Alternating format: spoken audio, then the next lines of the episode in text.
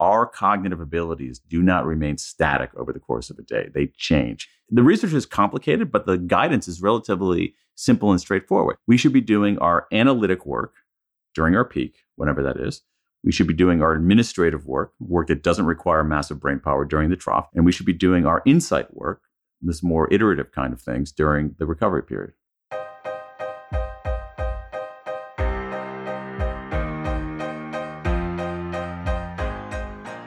Hello, everyone. This is Don McPherson, your host of 12 Geniuses, and I'm thrilled to bring you 12 new episodes of the podcast. We all know that creativity and innovation are highly coveted in business today, and that's why we're focusing on these areas in season two of the podcast. The quest to find the most creative minds is ongoing. Perhaps, however, that thinking is short sighted. Maybe the key to unlocking our creativity is putting ourselves in the right environment, and more importantly, timing our creative endeavors correctly.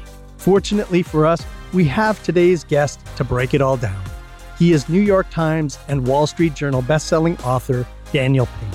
His books include Drive to Sell Is Human, A Whole New Mind, and When, The Scientific Secret of Perfect Timing.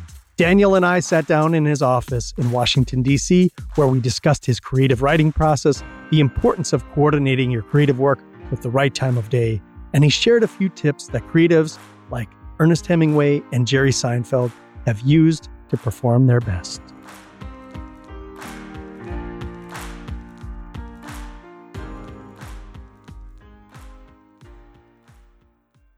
Daniel, welcome to 12 Geniuses. Don, it's great to be here.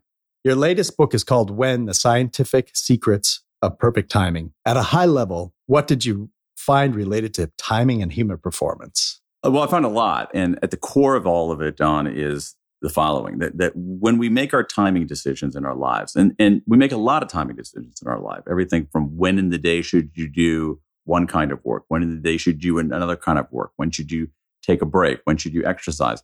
But even beyond that, when should you start a project? When should you abandon a project that's not working? We tend to make those decisions based on intuition. We make them based on guesswork. We often make them based on just default by, you know, not even making them. And that's the wrong way to do it because there is this rich body of science out there across many, many disciplines, literally two dozen disciplines that give us evidence, facts, data on how to make our timing decisions in a smarter, more evidence based way. And, and so at the core of it is this following idea, which is that we think that timing is an art, but it's really much more of a science than we realize. And if you enlist the science, I really think you can make better decisions.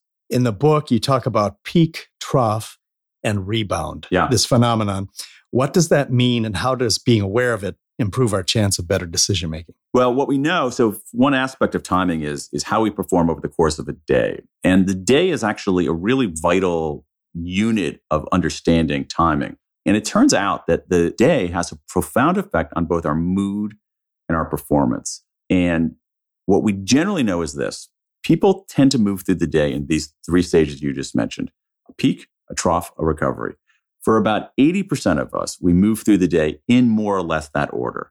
Peak early in the day, trough in the middle of the day, recovery later in the day. About 20% of us are night owls, and night owls are very, very different. They have what we call an evening chronotype, which means that they naturally get up late, go to sleep late. For night owls, the most important thing is that they have their peak much, much, much, much, much, much, much, much later in the day, well into the evening. And what we know is that our brain power doesn't remain the same over the course of a day. This is that's a really important point. That's the thing for me. My biggest takeaway from the book is is the revelation that our cognitive abilities do not remain static over the course of a day. They change. And if you think about the presumptions in most organizations, we just presume that our brain power is constant over the course of a day. We make no eh, you know, nine o'clock meeting is the same as a three o'clock meeting, it's the same as a five o'clock meeting, and it's not. So here's what we know. During the peak, that's when we're best at analytic work, work that requires heads down focus and attention. During the trough, terrible time of day, usually the early afternoon and late afternoon, uh, the early to mid afternoon, huge decrements in performance there, huge. Uh, you see it in traffic accidents, you see it in corporate performance, you see it in student test scores, you see it alarmingly all over healthcare. Then the recovery period. The recovery period, which is the late afternoon and early evening for most of us, 80% of us, is a very interesting period. Our mood is higher than it was other parts of the day, but our vigilance, our attention to detail is less.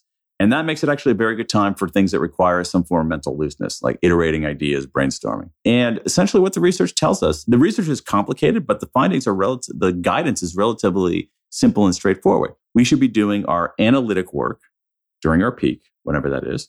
We should be doing our administrative work, work that doesn't require massive brain power during the trough. And we should be doing our insight work, this more iterative kind of things during the recovery period. And it's not just work where you can apply this, right? I think I remember reading something about scheduling a surgery. Oh yeah, you know you you want to be the first surgery, right? Uh, you want to be in general. What the what the what the data tell us is that you shouldn't have surgery in the afternoon if you can avoid it. I mean, there are big big differences there. I mean, big. So if you look at anesthesia errors, anesthesia errors in hospitals are four times more likely at 3 p.m. than they are at 9 a.m. That's a big big difference. If you look at hand washing in hospitals, huge deterioration in the afternoons. If you look at the prescribing, the physician prescribing unnecessary antibiotics, far, far higher in the afternoon. And so, so, so again, you know, our own cognitive abilities don't remain static over the course of a day. That's important. But as you say, absolutely. Other people's cognitive abilities don't remain static over the course of a day. Uh, and you see this, I mean, you see this in judicial and jury decision making in a pretty alarming way. As I mentioned, we talked about healthcare. You see it even in, there's some really important research by Francesca Gino at Harvard looking at Danish standardized test scores, where in, in Denmark, kids are on test day are randomly assigned to take the test at different times of day.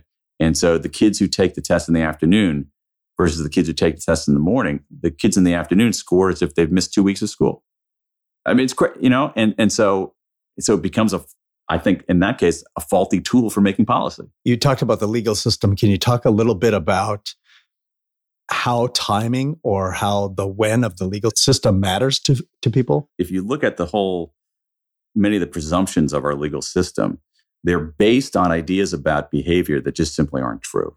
So, Adam Benforado at Temple University has written a brilliant book about this called Unfair. And so, so if you think like we, we rely in, in jury cases and in trials on eyewitness testimony.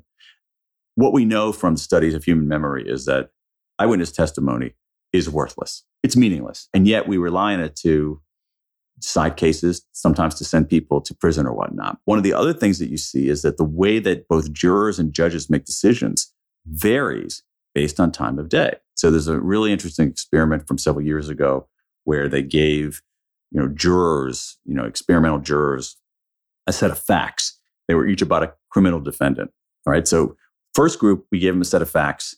The defendant's name is Robert Garner. Second group, we gave them the exact same set of facts. Defendant's name is Roberto Garcia. And they had to decide should this person, is this person innocent or guilty of this crime? When the jurors deliberated in the morning, they reached the same verdict. They treated Garner and Garcia exactly the same. When they deliberated in the afternoon, they were more likely to convict Garcia and exonerate Garner.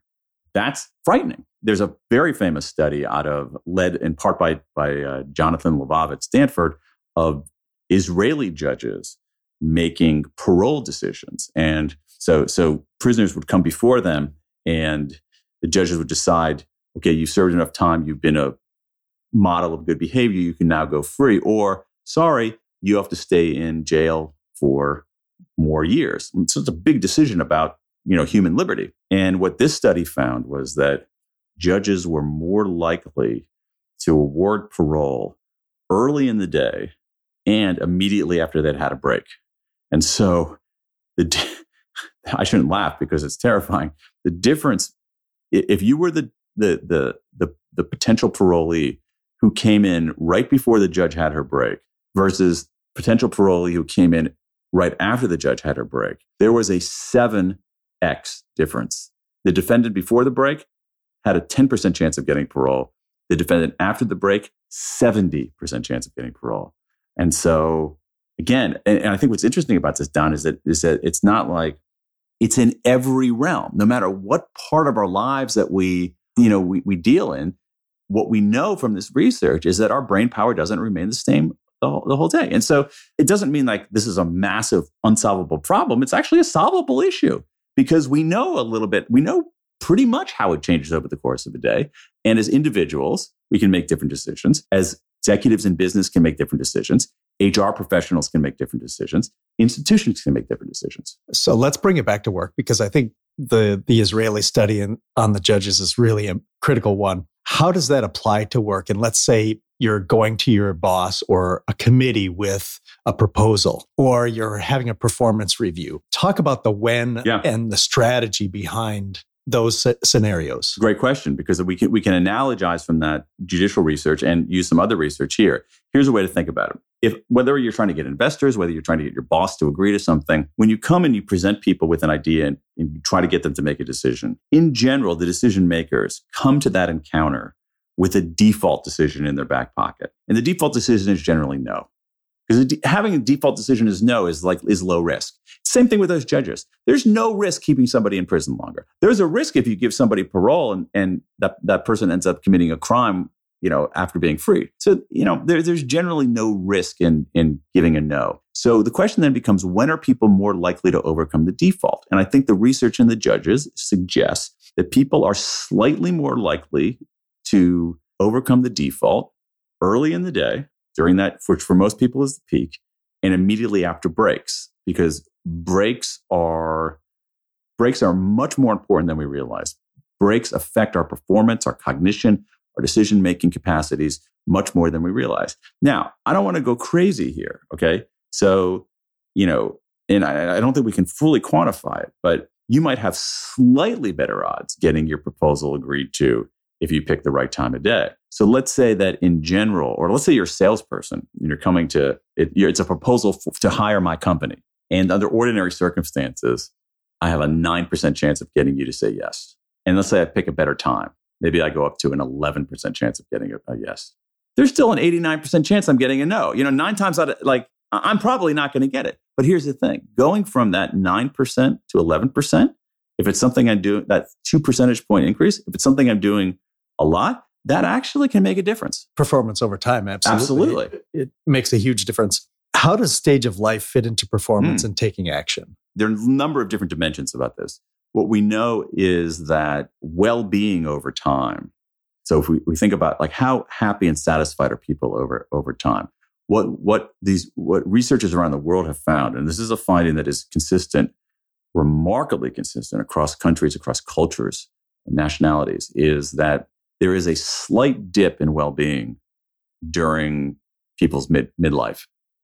50s you know late late 40s to the late 50s it isn't a midlife crisis. The midlife crisis is one of the most bogus ideas that is out there. Eh, there's no evidence for a widespread midlife crisis. But what you do see is you see a u-shaped curve of well-being so that if you plot basically our, our happiness our satisfaction our subjective well-being on the vertical axis. And all of your listeners can now draw a little chart in the air as I'm doing right now as we sit here. The vertical axis is well being, subjective well being, happiness. And the horizontal axis is time. What you see is that people are, you know, generally pretty happy in their 20s, begins to decline a little bit in their 30s, declines a little bit more in their 40s. They reach their nadir, the bottom part in their 50s, around, you know, usually around the mid 50s.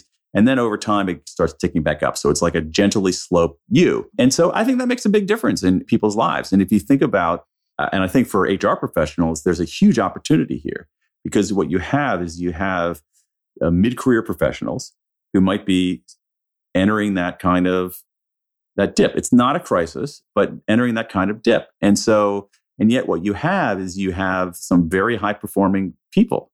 And you know, and the reasons for this are, are, are intriguing. We don't know exactly why this is happening, but we can theorize that you know, when you get to, you know, when you're in your 20s, you think you're going to become the CEO. You go to work for an insurance company. Oh, I'll probably be CEO before too long.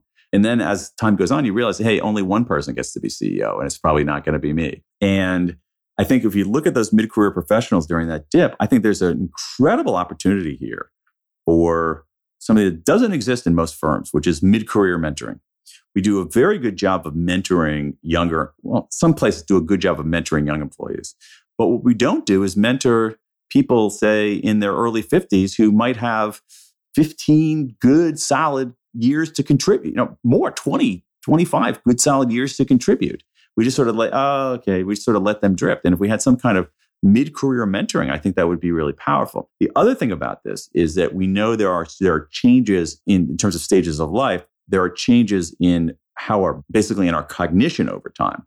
What we know, and again, I'm going to draw another chart for you in the air, and all of you listeners at home can simulate it too, is let's let's think about we're going to think about on the vertical axis is basically think of it as high and low. And on the horizontal axis, again, think about it as age. Mostly what we know in studies of intelligence is the following that in your like late teens and 20s, especially, you, you are very, you end up being very high in, it goes up, you go up in fluid intelligence.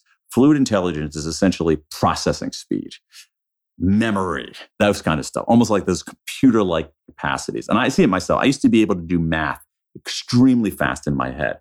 I can't do math in my head very fast anymore. Fortunately, I have an iPhone with a calculator on it. All right. And so your, your processing speed goes up, but then past your like mid to late 20s, it starts going down. Not good. However, there's another form of intelligence or other, many other form of intelligence called crystallized intelligence. Crystallized intelligence is essentially your accumulated body of knowledge and insight that allows you to make decisions and choices based on that. Well, your crystallized intelligence starts pretty low, but in your 50s, especially 40s, 50s, 60s, 70s, it gets pretty high. The other thing that happens is that measures of emotional intelligence also go up as people age. So, in general, a 20 year old is less emotionally intelligent in general than, say, a 65 year old or 70 year old. I don't think we take older workers as seriously enough because we see the decline. We think that intelligence is all about that processing speed, and that's down. That's down for me, man. My processing speed is slower than it was 30 years ago. But what we see in general in intelligence over the stages of life is that crystallized intelligence and emotional intelligence are actually reaching their peak. And if you combine crystallized intelligence and emotional intelligence, to me, that's a form of wisdom in a, in a way. And so you have this incredible, you know, you, you have like people reaching their peak of wisdom at much later stages of their life. And if they're physically healthy, they can contribute massively. Just one comment on that as artificial intelligence becomes a bigger part of our life, all the experts are talking about an emotional intelligence being more important. And so I think what you're describing is really important for executives and, and business leaders to understand. Uh, yeah, I, will see you. I'll see you and raise you. I mean, I wrote a book over 10 years ago called A Whole New Mind mm-hmm. that basically laid out the, the argument that certain kinds of metaphorically left brain processing, you know, logical, linear, sequential types of skills are going to be automated or outsourced, and that the skills that are going to be most in demand are going to be skills that are harder to outsource and automate, which are things like a sense of meaning, empathy, storytelling, being able to see being able to see the big picture. So so for now at least, a lot of automation and a lot of AI is is very good at that at the fluid intelligence at, at essentially processing processing quickly. We're talking with best-selling author Daniel Pink. When we come back, we will discuss the importance of knowing when you will be your most innovative, creative self. Hi, everybody. This is 12 Geniuses podcast host Don McPherson. Did you know that about 12% of the world's population is over the age of 60? That's about one in eight people. By 2050, it will grow to 22%. An aging population is going to have a massive influence over the way we work, design our communities, and manage healthcare. At 12 Geniuses, we write, report, and speak about the trends shaping the way we live and work. If these trends are important to you, we invite you to follow us on social media. And to book me as a speaker for your next event, contact us at future at 12geniuses.com. We are back with author Daniel Pink. In part one of the interview, we talked about the importance of timing and how that enables or disables optimal performance. In this part of the interview, we'll talk specifically about how timing impacts creativity and innovation. In your book, you write, We are smarter, faster, dimmer, slower, more creative, and less creative in some parts of the day than others. How big are these gaps? It depends. Uh, sometimes these gaps, sometimes these these the difference between the daily high point and the daily low point can be massive, really, really significant. But what we see is fairly predictable changes in performance based on time of day and the type of task that's at hand. Well, let's dive into creativity. Yeah. You talk about the inspiration paradox. Yeah. What is that? So that's it's a really interesting finding by a couple of researchers that that showed this. So it goes back a little bit to chronotype, which is you know are you a morning person or an evening person? That sounds like pop psychology, folklore, but there's a whole field of chronobiology that's shown us that we have different propensities. Some of us naturally wake up early and go to sleep early. Others of us wake up late and go to sleep late. A lot of us are, are in the middle. And what we know essentially is this that if you give somebody a problem with a not a, a problem with a non-obvious solution. So there's a famous problem that they give people where you about a coin dealer, right? So there's a coin dealer and he gets a coin and the coin has he receives this coin that someone wants to sell him and on one side is a is an emperor's head on the other side is the date 544 BC and he immediately says oh wow I'm going to call the police and so how do people figure out what's going on there and what we find what re- these researchers have found is that so that's a problem that requires insight it's not a math problem. You have to say, well, what's going on here? You have to see around corners a little bit. It doesn't necessarily bend immediately to mathematical logic. And what these researchers found is the following that people who were more morning people, more morning oriented people who reached their peak in the morning, they were more likely to get this question wrong in the morning and right later in the day. Weird, right? That's why it's a paradox.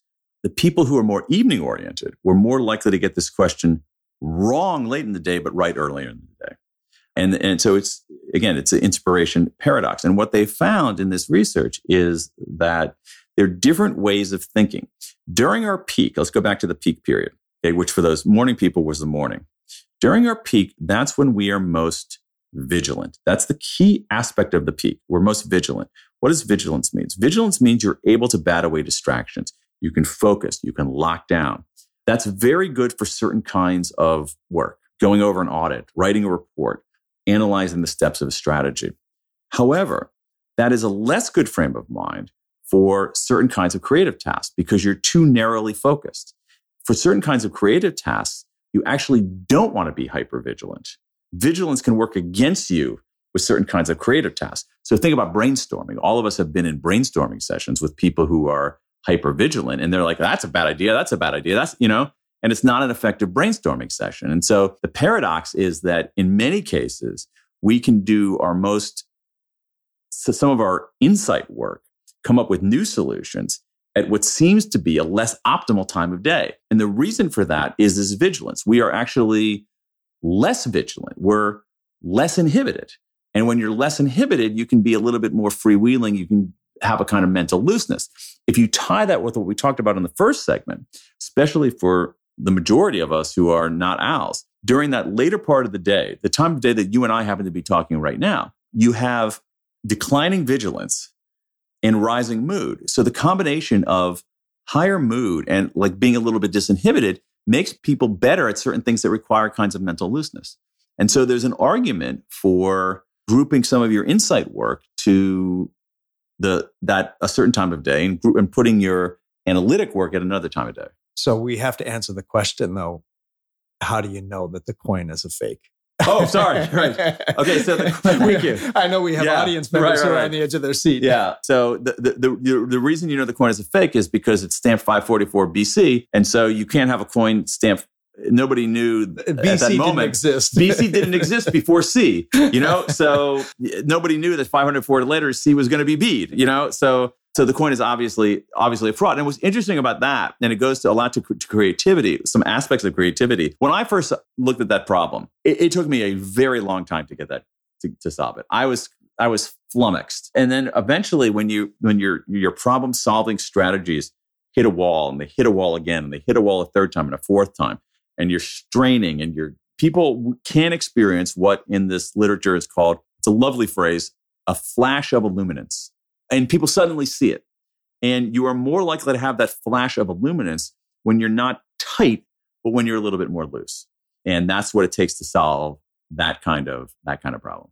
What about presenting an innovative idea or creative idea to senior leadership or to a group of judges? Is do we want to go early to to you know take advantage of what we were talking about yeah. you know or after a break or does the inspirational paradox factor in when yeah. evaluating a creative idea uh, it can it, it varies what we know is that if there are a relatively small number of competitors, you're probably better off going first. And that's doubly true if you're the incumbent.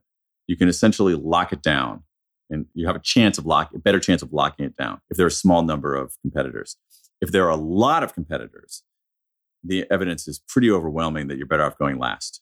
And you see this a lot in this research on serial competitions, whether it's figure skating or American Idol competitions and whatnot. If the decision maker has very clear criteria, or there can be an advantage in going early. If the decision maker doesn't have very clear criteria, don't go early because they're going to use those first few sessions to figure out what it is that they want.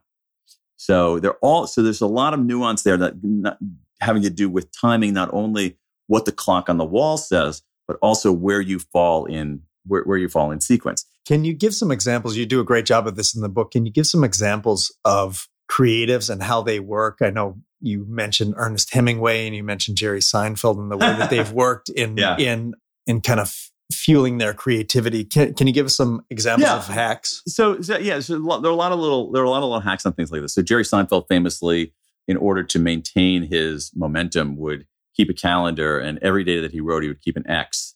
He would write an X. So every day he would write his comedy, his his his routines. He would make an X, and eventually you you start getting three X's and then four X's, and you don't want to break the streak. I had up a chart like that on my wall not that long ago. And then I fell off the wagon. But something else is like Ernest Hemingway used to stop in the middle of a sentence. So that now there is some evidence that if you stop in the middle of a sentence, you're going to be in, thinking about it in the back of your head. But I think more important than anything else, if you have part of a sentence already written, you can start the next writing session with a little bit of momentum. Yeah, I, I love that idea. I, I, do that myself. You do? Okay. I, I, literally, I'm not joking around. I literally did that today. What about the where of creativity? Hmm. You know, I, I, worked in an office for 20 years and I, I don't think I had a one good creative idea in that office. Like my uh-huh. creative uh-huh. ideas always came yeah. on, on, a train or bus yeah, yeah, or in the shower or whatever. Do you have any insights in that? I think what it has to do with is what we were talking about before, which is certain kinds of creativity and certain kinds of insights come when we are unfocused and disinhibited. There was a paper that came out last couple weeks ago about looking at writers and physicists and where they when their creative ideas came from. And an astonishing number of their most creative ideas came when they were not working. Right. And I think it's because of I think it's I think it's about disinhibition that you're a little bit more open, you're a little bit less tight. Mm. And it's a it's a little bit of a conundrum because I'm a big believer in showing up. Like like if you want to write show up every freaking day same time and do your writing as painful as it is get out stuff that's bad get out stuff that's wrong just get it just get it onto the page. And a lot of times if you just you know if i sat around waiting for the muse to visit me I, I, would be sitting here for year decades. Collecting dust huh? right. And, and, and that said i do think it's important for us to do things that you know, there's a guy there's a, a physician at harvard who wrote a book about this 20 years ago and talked about there's certain things like water, for instance. Some people are when they're like taking a shower or swimming or something like that, that water feels that. Other people, um, motion. So you were talking about trains and things like that. For me, I will often get an idea if I am running and just spacing out. So these things that we think of as as vices, spacing out, daydreaming, can actually be real sources of creativity. I think one of the misconceptions about aging is that you become less creative. Uh-huh. But I, I think you addressed that in the book. That is not necessarily true. Can you talk a little bit about well, that? Well, I mean, I, I, just again our cognition our cognition changes, and there's some there's some good work. There's a, a you know there's an economist at the University of Chicago who I wrote about for Wired like ten years ago, who named David Galenson, who has a theory of creativity based on age. And what what he found is that there he says there are conceptual innovators and and, and experimental innovators. And the conceptual innovators, people who make like, like big, and so an example of that would be somebody like Jackson in art, somebody like Jackson Pollock, who, or Andy Warhol, who did huge breakthrough stuff at a very young age. And if you look at the value of the work, their influence on the rest of art history, a lot of it came during a certain moment very early in their lives. Where if you look at other people, other kinds of artists, whether it's poets like Robert Frost or other kinds of uh, visual artists like like Mondrian, they did their best work much much later on. And so one, and they were just, different strategies. One was like basically I'm going to like turn things upside down to make a breakthrough. The other is like I'm going to work and work and work and work and work, and experiment, experiment, experiment, and I'm going to have my big breakthrough when I'm 60. I'm going to have my big breakthrough when I'm 70. And so, but there's no there there isn't anything. I don't I don't know of any research saying that people's creativity shrivels past a certain age. It seems nonsense. Yeah, I, I think that's just a myth that yeah. that a lot of people carry around. What do you do personally to get inspired and fuel your creativity? I do believe in showing up.